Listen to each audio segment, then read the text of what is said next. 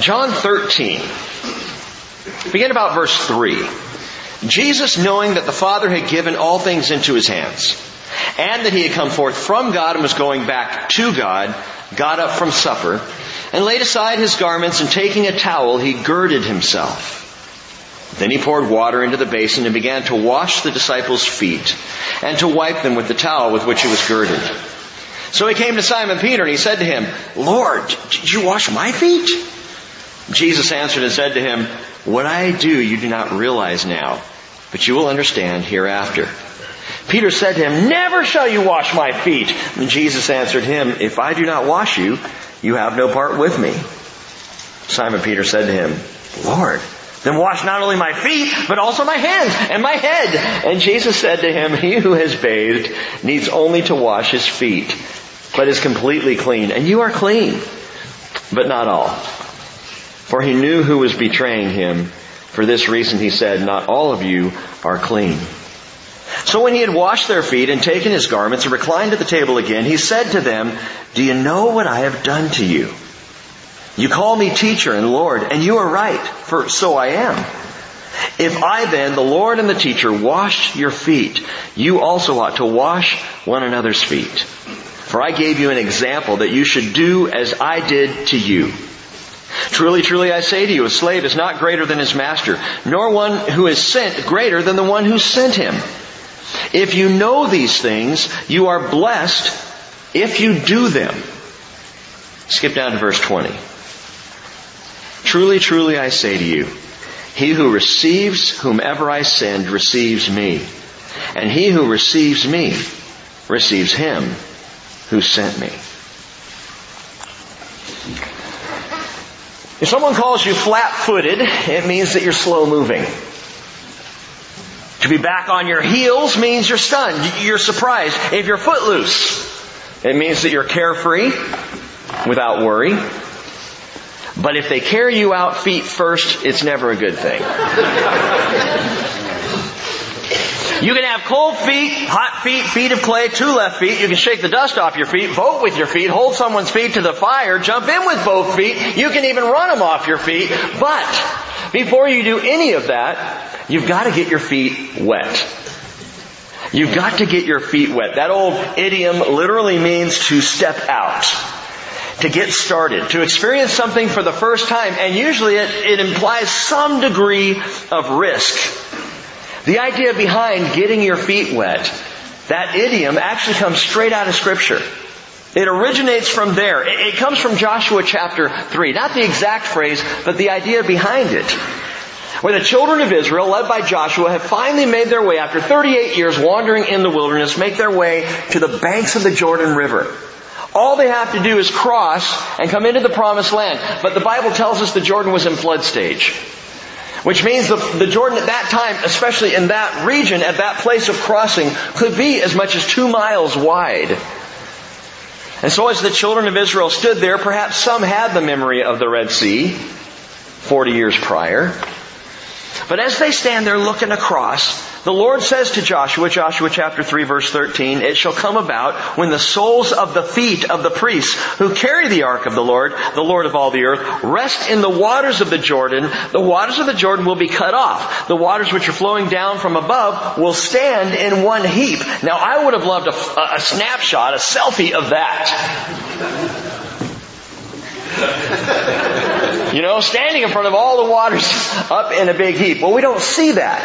The children of Israel didn't see that. It would happen far upstream. But the Lord said, "I want you to cross into the Promised Land, but before you do, you got to get your feet wet. You got to step in. Once you have stepped in, that's indication that you are trusting me to do exactly as I have said that I would do." To get your feet wet, again, is to step out into the risky currents with confidence. Confidence, not arrogance. You see, on this night of Jesus' betrayal, we have 12 lords and only one servant in the upper room. The 12 lords filed in, walking right past basin and towel, plopping down on pillows around the table, taking a load off their dusty, crusty, smelly feet. Not a one got their feet wet. They sat down there, and 3 years, think about this, 3 years walking with Jesus. 3 years of awe. 3 years of the miracles of the Master. And they file into this room, and not one of them even offers to wash his feet. They just make their way around the table. And so Jesus girded himself with a towel. What might inspire such a feat? F-E-A-T. John tells us there were four things behind Jesus' actions here. Four things that would motivate him. Four things that I wouldn't have thought would motivate such behavior as washing feet. Look at him again. Back in verse 1, it tells us, Jesus, knowing that his hour had come. So he knew it was his hour. And as we talked about midweek, if I knew it was my hour, I don't think I would be hanging out with the disciples concerned about them. I would be concerned about me, as most of us would. But Jesus knew it was his hour. Down in verse 3, Jesus, knowing the Father, had given all things into his hand. So he's got total authority, absolute control. And that he had come forth from God, meaning he's divine, and was going back to God, meaning you guys are on your own. And it was all of these things together. He knew he was from the Father, going back to the Father. He knew his hour had come. He knew that he had complete and absolute authority. And I read those and I think, wow, sounds like a prelude to a mighty, holy, majestic act. Because he knew his hour had come. Jesus stood on the Mount of Olives, we might think, and began to proclaim the gospel of the kingdom as angels sang in the heavens and the world lit up with the truth of God's presence on earth. That's what I would expect. But he knew his hour had come. He knew he had all authority. Knew he was going back to the Father, for he had come from the Father. And rather than that preparing us for a profound moment of glory, it prepares us for corns, bunions, and toe jam. Something was afoot. An issue arose before Jesus exchanged his linen robe for a terry cloth towel. What was that? As they came into the room, one other thing was going on. Perhaps the reason we have 12 lords skipping right by the water basin. They were arguing over who was greatest. They were in the midst of this absolutely ridiculous but completely human argument. Luke 22:24 says, there arose a dispute among them as to which one of them was regarded to be greatest. And he said to them, the kings of the Gentiles lord it over them, and those who have authority over them are called benefactors. But it is not this way with you. The one who is the greatest among you must become like the youngest, and the leader like the servant. He'd already told them this before. This was not new information. This was not a new surprising teaching. He said in verse 27 of Luke 22, for who is greater, the one who reclines, as they were all doing, or the one who serves? Is it not the one who reclines? Well, yes, Lord, it's the one who reclines. And Peter's probably upset that he's not in the place where he should be, right to the right or the left of Jesus. But Jesus says, I am among you as the one who serves. Foot washing. Foot washing was not only the task of the household servant. It was the most menial task for the lowest rank of household slave. And no one thought to do it as they entered the room that night. No one but Jesus. To make matters worse, remember how they were seated, you Bible students, around that three-sided table called a triclinium, a low table down to the ground, pillows all the way around, and you would lean on your left arm and you would eat with your right, which meant that your feet were in the face of the next guy over. Your stinky, smelly feet were right there. And so verse 4 tells us, he got up from supper, laid aside his garments, and taking a towel, he girded himself. Now, Jewish tradition tells us that no rabbi had the right to ask his disciples or to require his disciples to wash his feet. He didn't have the right. They could, you know, if they wanted to or if they desired to or just wanted to have a moment there. But no rabbi was allowed to ask that of his disciples. But it'd be absolutely unthinkable for the rabbi himself to get down and wash their feet. I mean, this just was unheard of. This wasn't done. Charles Spurgeon says he disrobed himself. Though angels longed to cast the imperial purple about his shoulders, with all things in hand, he took a towel and wiped the disciples' feet. This experience had such an impact on Peter, especially Peter, that I believe he wrote thinking about this decades later, 1 Peter chapter 5, verse 5, when he said, "Clothe yourselves with humility toward one another. For God is opposed to the proud, but gives grace to the humble." Clothe yourselves, he says, with humility. That word clothe in the Greek that Peter uses is enkombóomai. And enkombóomai means to gird oneself around the waist. To wrap yourself, as it were, in humility. It's synonymous with the same word, not the same word, but a similar word that John used in terms of girding. It's the same type of word. Like we would use the word gird or wrap or tie. And so Peter, looking back, says, man, wrap yourselves with humility. And the perfect picture of that, and what I'm convinced was in Peter's mind years later, was Jesus with a towel around his waist. That's how we're to be. Listen, when people around you clamor for power, when they argue for authority, it could be a husband, it could be a wife, it could be a boss or a coworker, brother or sister. Anyone in your life, could be the police officer who just pulled it over. That's still on my mind.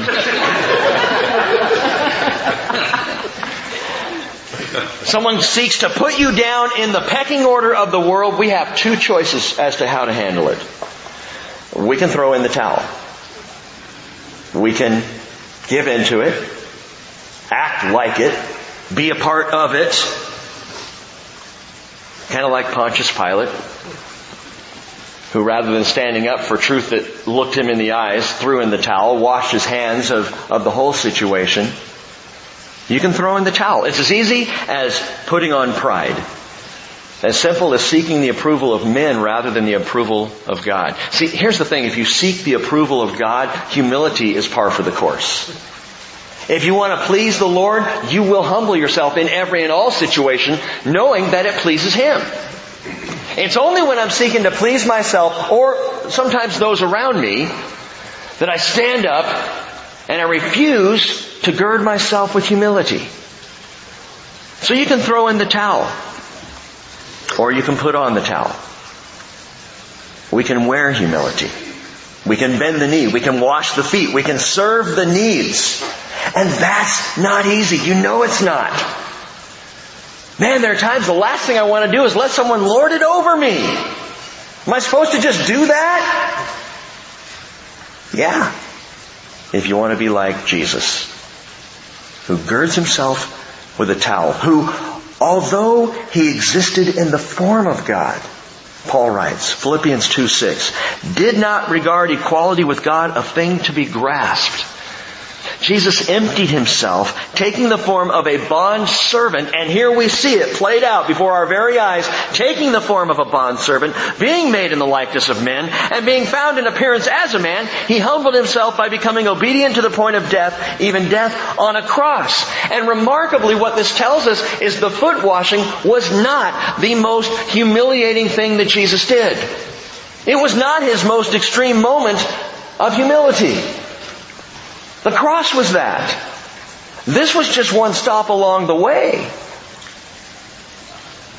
Back in John 13, verse 1, the NIV translates this opening sentence saying, having loved those who were in the world, He now showed them the full extent of His love.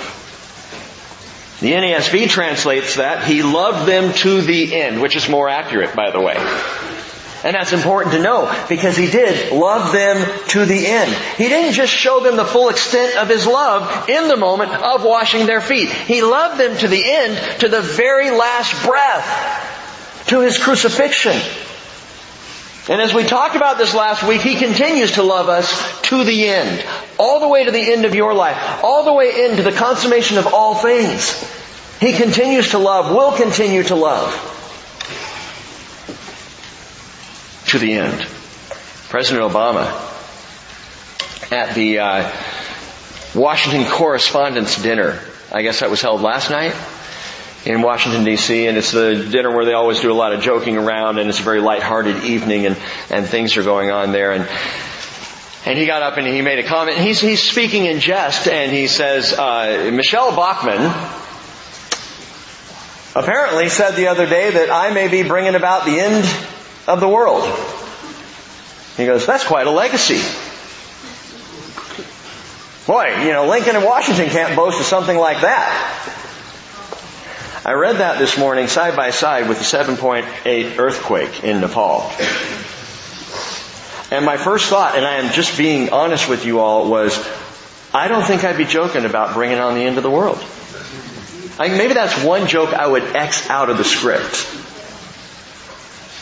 Because we see things, and I do have to pause for a second here in the teaching and mention Nepal. We need to be praying not only for the Nepali people, but for our brothers and sisters in Nepal, which is a small but growing group of followers of Jesus. That only in the last couple of decades has it really broken open in Nepal. Part of what's called the 1040 window, that region of earth, around the earth, that band where people have not heard the gospel until now. And are actually beginning to hear the gospel, some for the first time. But when we see things like earthquakes 7.8... one of the largest, if not the largest, earthquakes reported in at least reporting history of earthquakes. 7.8 is huge. I was in the 7.0 quake in San Francisco back in 90. This is 7.8. The other thought that came to mind is we know that Jesus is coming soon based on the birth pangs, which, as we've talked about, birth pangs increase with, both become more frequent and more intense. Frequency and intensity are how you know the birth pangs are winding down to the moment of the birth. And Jesus says these are only the birth pangs, talking about wars and rumors of wars and earthquakes in various places and famines and pestilence, these things. He said they're birth pangs. And in describing the birth pangs, described going more and more. As we get to the end, we should experience more and more of this stuff going on in the world, and it should be more intense. 7.8 on the Richter scale. Jesus said, for all that, John said He loved them to the end. And brothers and sisters in Christ, don't miss that. He will not stop loving you. He will love you right to the very end, whether it's the end of your human life here on earth or it's the end of time as we are caught up to be with Him. He will love you to the very end. I grew up reading the NIV, which says, He now showed them the full extent of His love. Now, aside from that being a weak translation, it was confusing to me because the foot washing here in John 13 is not the full extent of His love. As I said, the cross, that's the full extent. This is the one before the cross. This was an extreme show of His affection for the disciples, His willingness to serve even them, to wash their feet. And with hindsight, what this does is it gives me even greater appreciation of what Jesus meant when He said, I am among you as one who serves. I'm among you as one who serves. If that means I'm the only one in the room who wraps myself in the towel to serve those who are there, I'm among you as one who serves. If that means I'm the only one on the planet who can be lifted up on a cross and pour out every last drop of my blood so that you might be saved, I am among you as one who serves. What a Savior. What a remarkable, loving, compassionate God. Is it hard for you to serve someone who's lording it over you? Just look to Jesus. Just look to him. Well, verse 5 says he poured water into the basin. He began to wash the disciples' feet and to wipe them with the towel with which he was girded. I want to show you four things that really stand out to me in this amazing moment. This divine, down and dirty incident where Jesus washes their feet. And the first thing just to notice here is the care of Christ. The care. Don't read too far. Stop. The reason we pause at verse 5 is sometimes we don't take long enough to think about or to envision what's going on. Picture Jesus cradling each of the disciples' feet in his hands. Envision the Lord tenderly washing off the grime of that dusty route from Bethany over the Mount of Olives, across the Kidron Valley, and finally up into Jerusalem. Imagine the Christ wiping the dirt from under their arches and around their ankles and between their toes, all with the very towel that he was girded with. And then tell me, do you think they'd ever seen anything like this? Now, when he walked on the water, they had never seen anything like that. When he raised from the dead, they had never seen anything like that. But when Jesus tenderly, compassionately, lovingly washed each one of their feet, one after another after another. Can you imagine the silence and the awkwardness in the room?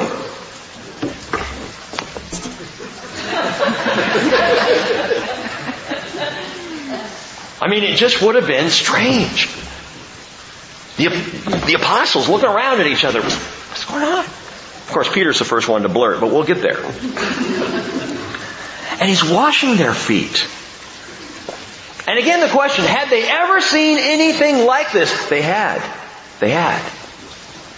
Back in the Galilee, at the home of a Pharisee named Simon. Luke chapter 7 tells the story. This sinful woman party crashes the luncheon.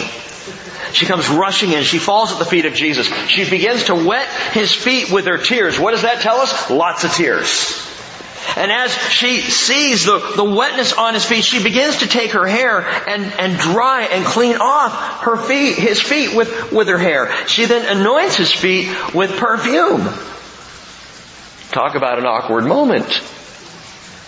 And of course, Simon the Pharisee sitting there going, oh wow. If he had any idea what kind of a sinner this was. And Jesus begins to tell him a parable. And then Jesus says in Luke 7:41, he says to Simon, 7:44, do you see this woman? Yeah, kind of obvious. Not sure how you'd miss her. You know.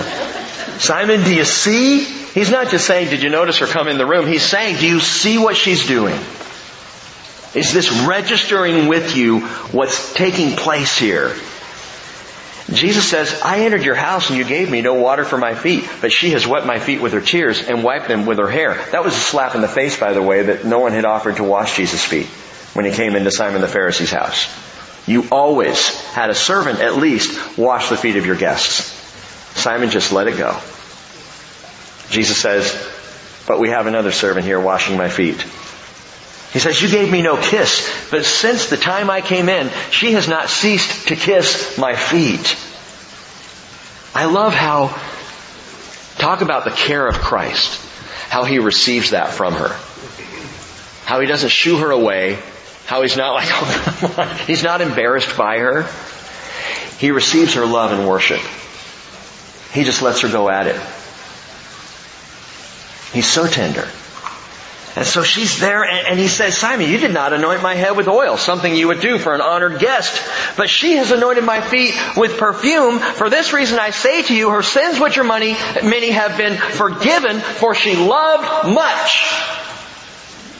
Do you see this, Simon? She loved much. Look at this expression of love. Man, you gotta love someone an awful lot to do that kind of thing, to show that kind of tenderness. Jesus must have loved the disciples an awful lot. Not only to put up with their foolish conversation about who was the greatest, but then to go and do something like this.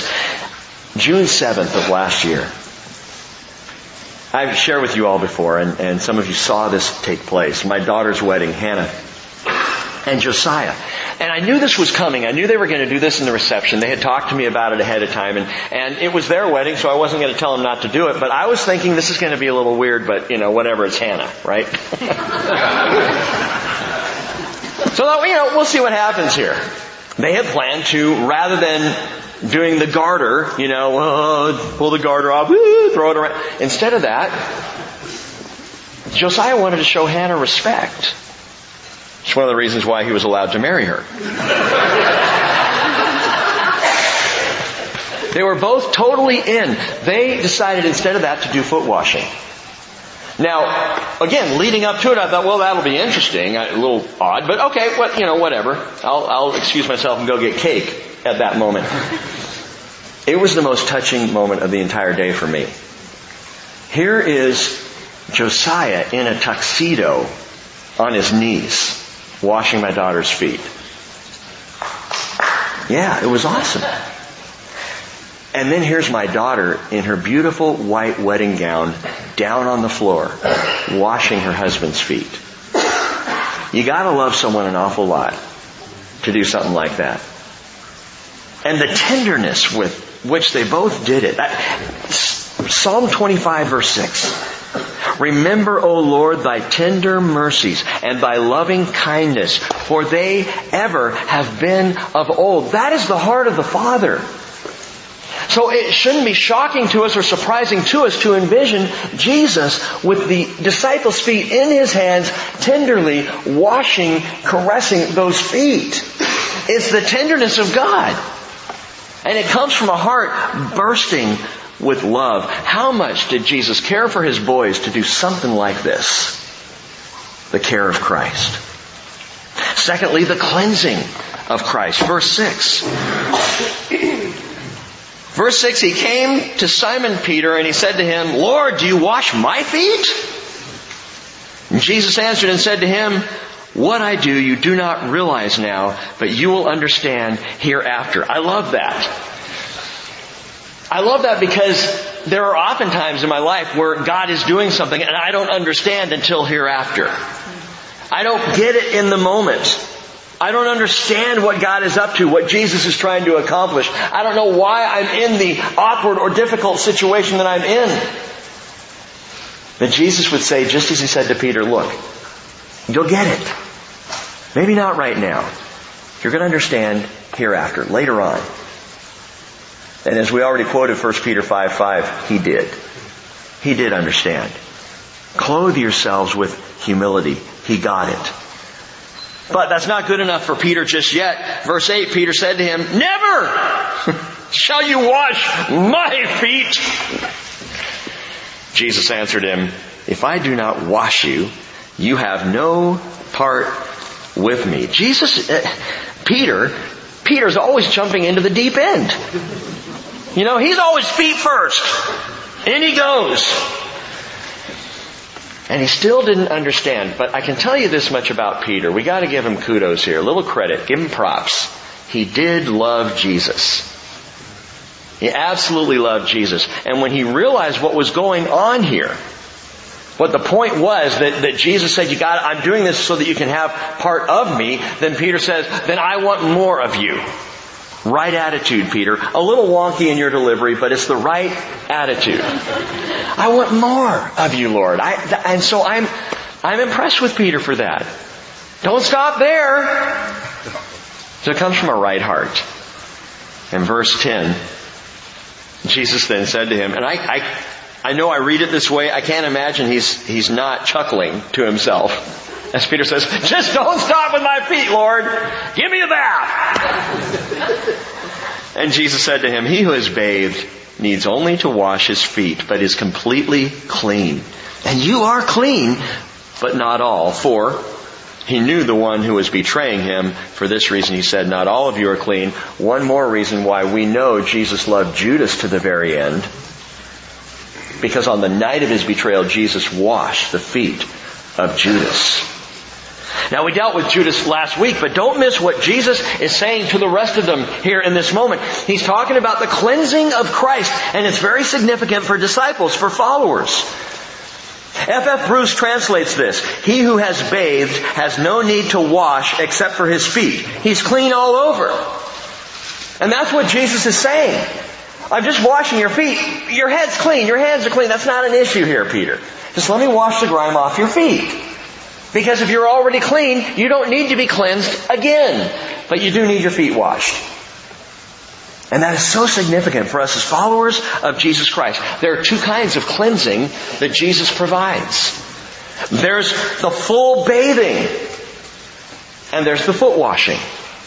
Full bathing, foot washing. The word here for bathing, he who has bathed, Jesus says, is luo in the Greek. And luo means a complete head-to-toe bath.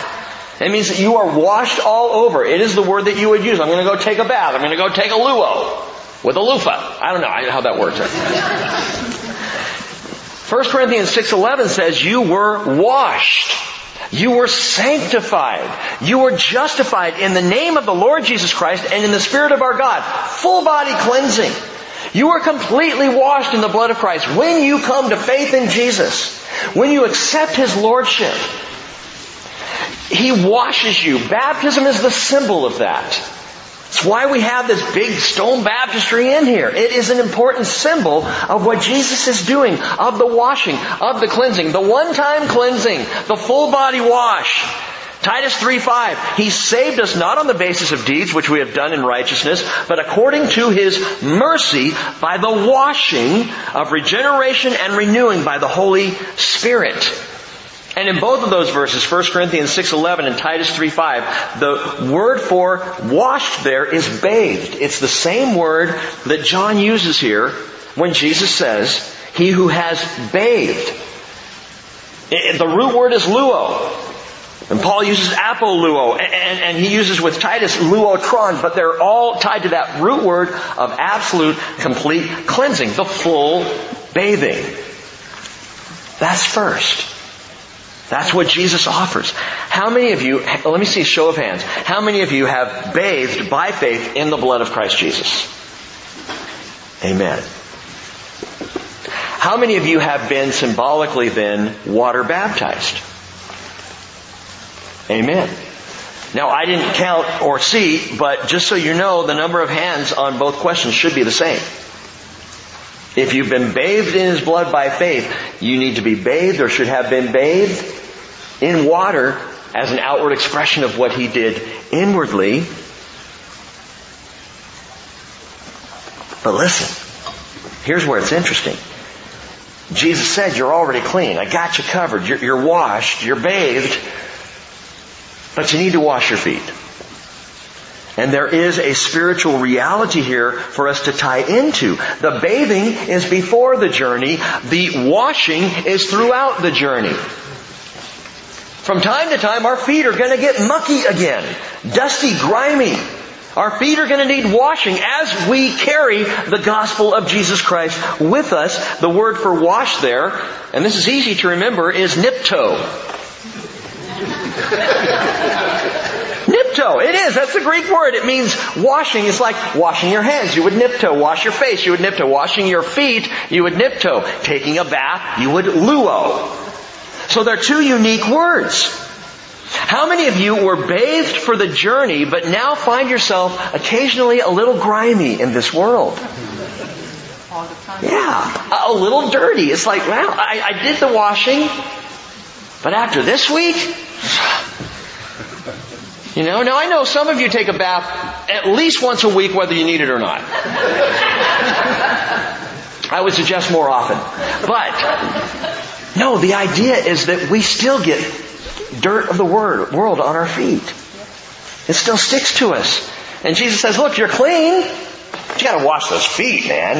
You've got to clean the grime off the soles of your feet. You got to get your soles washed, as it were. How do we do that? We nip-toe it in the bud.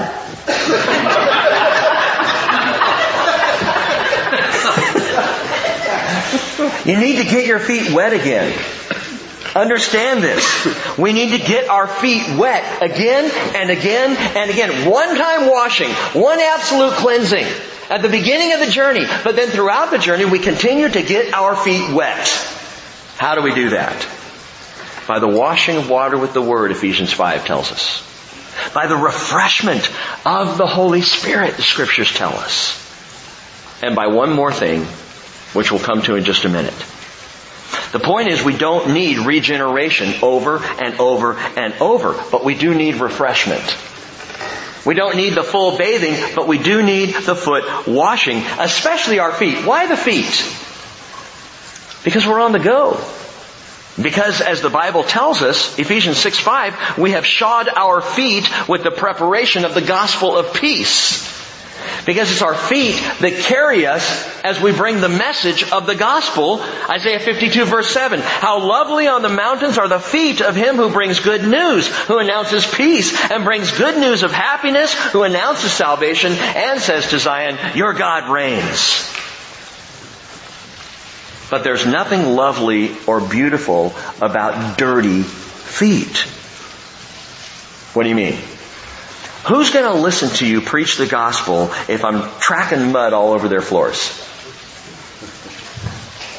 Let's say you remember the old, back in the 60s, it was a big deal. The vacuum salesman would go door to door. And if they were real stinkers, they would come into your house and immediately spill something on your carpet so that they'd have to vacuum it up and show you how great their vacuum was. Okay. Can you imagine one of these guys trying to sell a unit like that, but walking in with mud all over their feet? Or having just someone come to your house to do some work on the house. A lot of the guys who now come to work in our different homes will put those little plastic booties on. You know? They're so cute. But they put the little booties on because they're trying to respect the house, right? If you bring the gospel to someone and your feet are covered in muck and mire and you track it in on their carpet and floors, are they even going to hear the gospel? For us to bring the good news of Jesus, we got to do it with clean feet. Well, how do we do that again? You get washed in the water of the Word. You are harming the message of the gospel if you are not in the Word. You're tracking the world around with you rather than the Word by clean feet. In the regenerative power, in the restoration, in the refreshment of the Spirit of God, we keep our feet clean. The cleansing of Christ. Again, it's first full bathing, washed in His blood, and then foot washing as needed throughout the journey. The care of Christ, the cleansing of Christ. Number three, and I'll come back to this cleansing in just a moment, but number three is the call of Christ. The call. Continuing on, verse 12.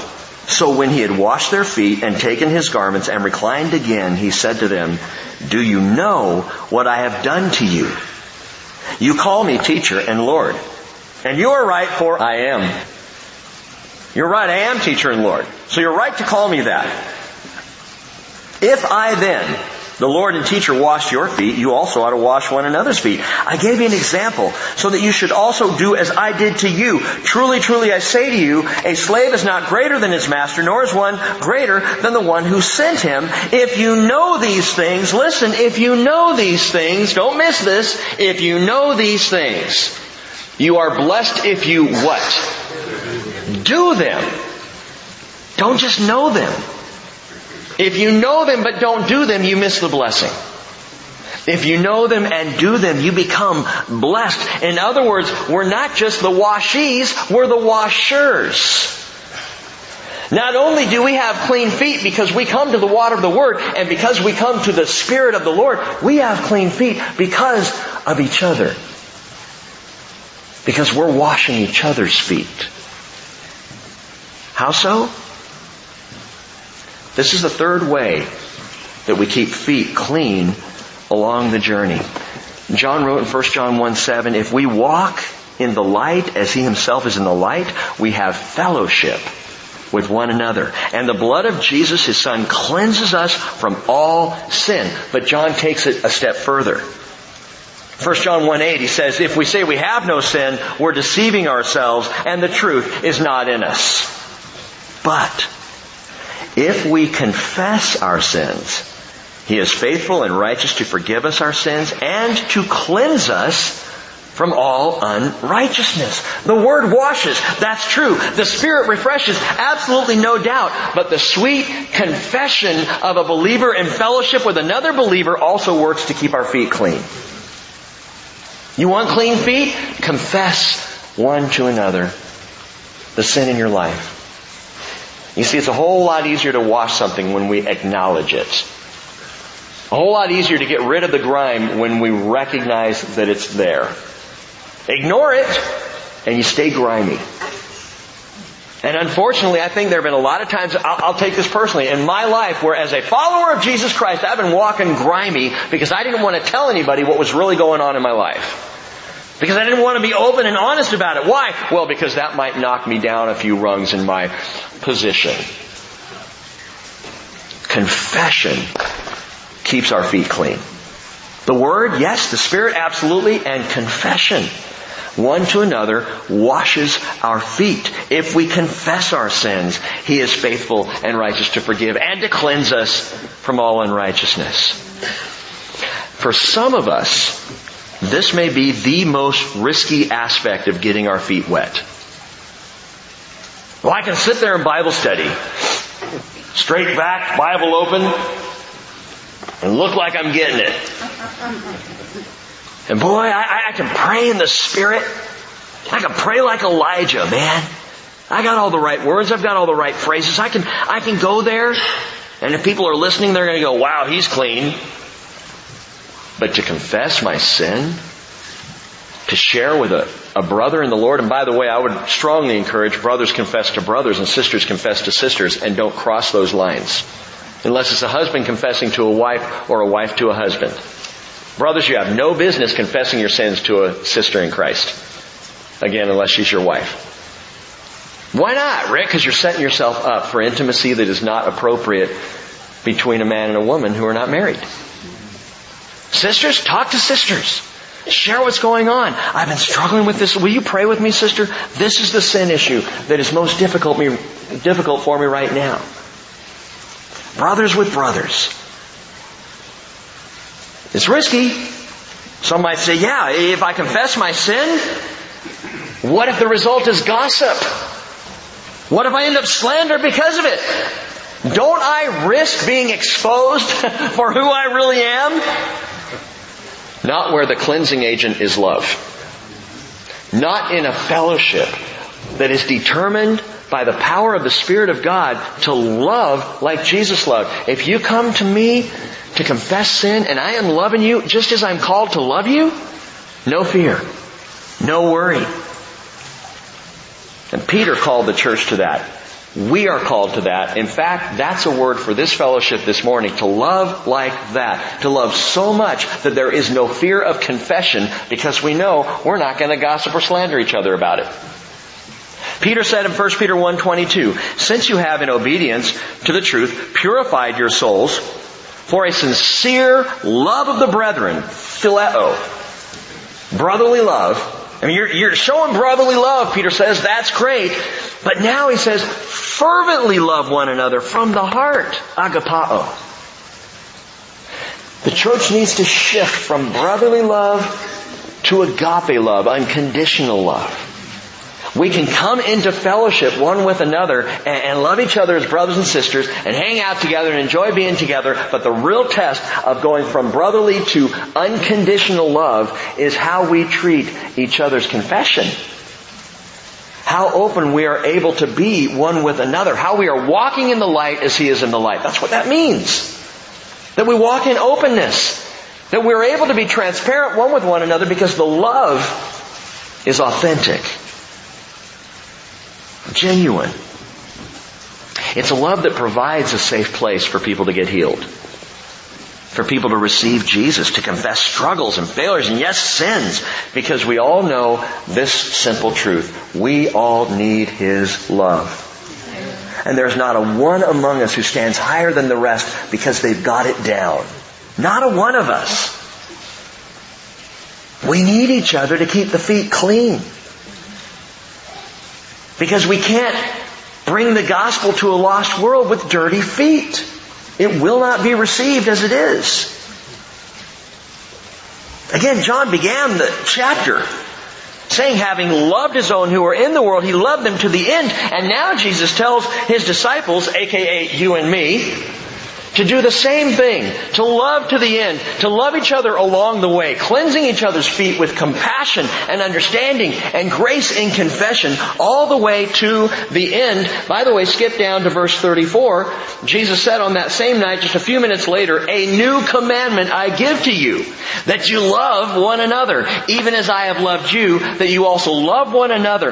By this all men will know that you are my disciples, if you have love for one another. In other words, the disciple must really, really, really love. Really love. Really. Why is this a new commandment, Jesus says? Because the law taught us to love our neighbor as ourselves. And now Jesus comes along and says, no, don't just love your neighbor as yourself. Love your neighbor as I have loved you. What's that mean? Greater than yourself. Jesus loved us more than He loved Himself. That is a stunning thought. That the God of all eternity chose to love us more than His own life. That's why that's a new commandment. That's love to the extreme. And that's what we're invited to, what we're called to. That is the measure of the depth of my discipleship, the degree to which I love like Jesus loved. And again, note this, if our feet are washed as we're loving each other the way He loves, not just knowing it, but we're doing it, right? He says, if you do this, you're going to be so blessed. So if I'm loving in this fellowship, because this is our flock, this is our fellowship, right? Here on North Whidbey Island. If I'm loving you all, you're loving me, we're loving each other with this level of love, we're going to be blessed. And this region will be blessed by the bringing of the gospel, because as our feet get washed, the good news of the gospel goes out. The cleaner our feet, the more clear the sound of the gospel call. Because they will know we are His disciples by our love. So we see the care of Christ, the cleansing of Christ, the call of Christ. Last thing. For all that Jesus shows us in this story, the most important one is the character of God. The character of God. Verse 20. Truly, truly, I say to you, he who receives me, or who receives whomever I send, receives me. And he who receives me, receives him who sent me. On Wednesday, we talked about the line of the gospel, going from God the Father through Jesus the Son to all those who He sends. And if He sends you and someone receives that message, guess what? They're not receiving you. They're receiving Jesus who sent you. The line of the gospel across 20 centuries now. But there's something else here.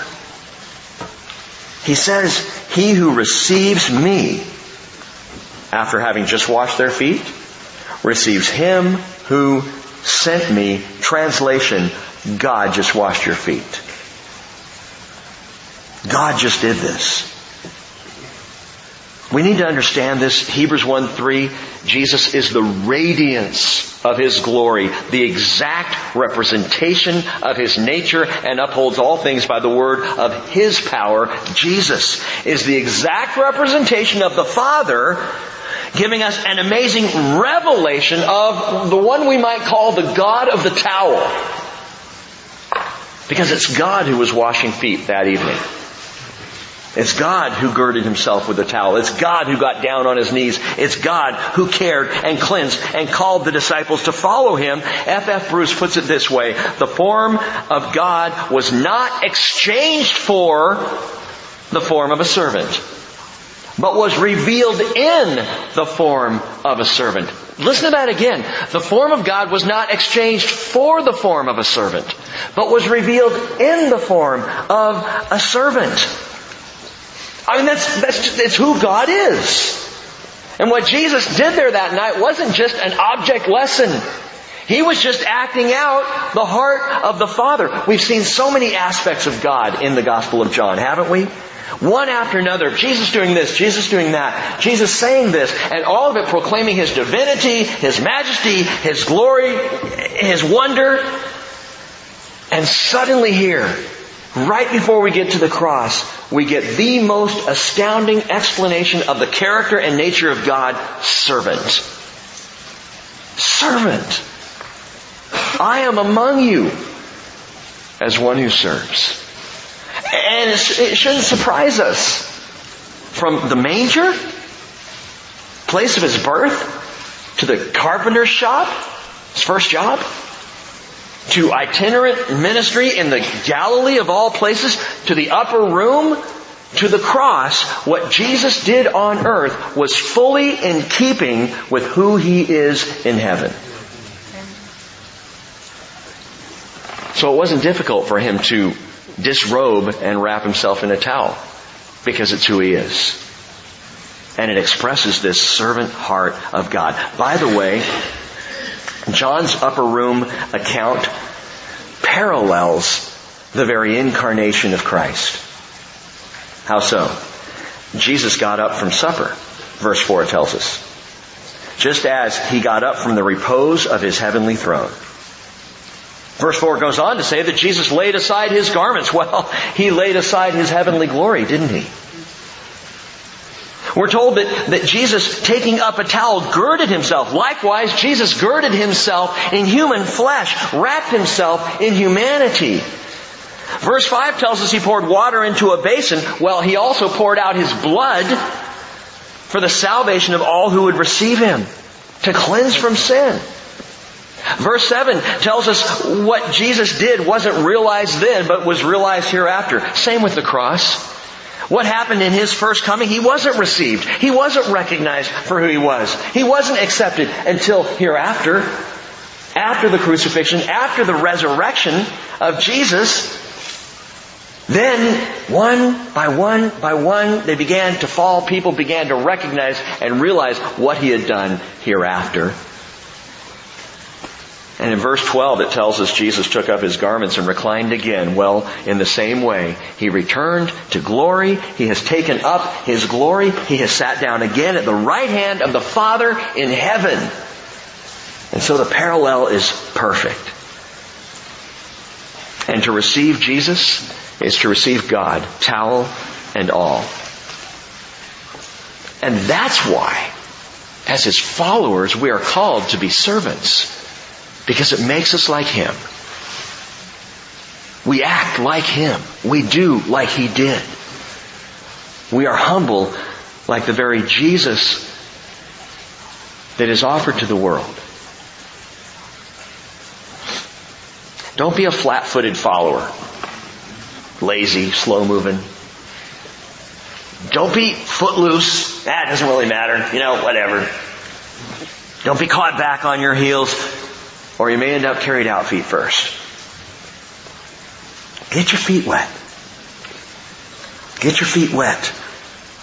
This morning, if you need to be cleansed for the first time by faith in Jesus Christ, while we sing this next song, I invite you to come forward and just confess your need for Jesus. We baptize you this morning. But there are among us this morning, and you know who you are, people with dirty feet. We just need to get them washed so we can go out and carry the gospel. And if you've got any issue in your life that you think may be a stain on your soul, then come forward and pray with a brother or sister. Confess that. Bring it to the Lord. Don't be afraid to get your feet wet. Let's stand up and sing together.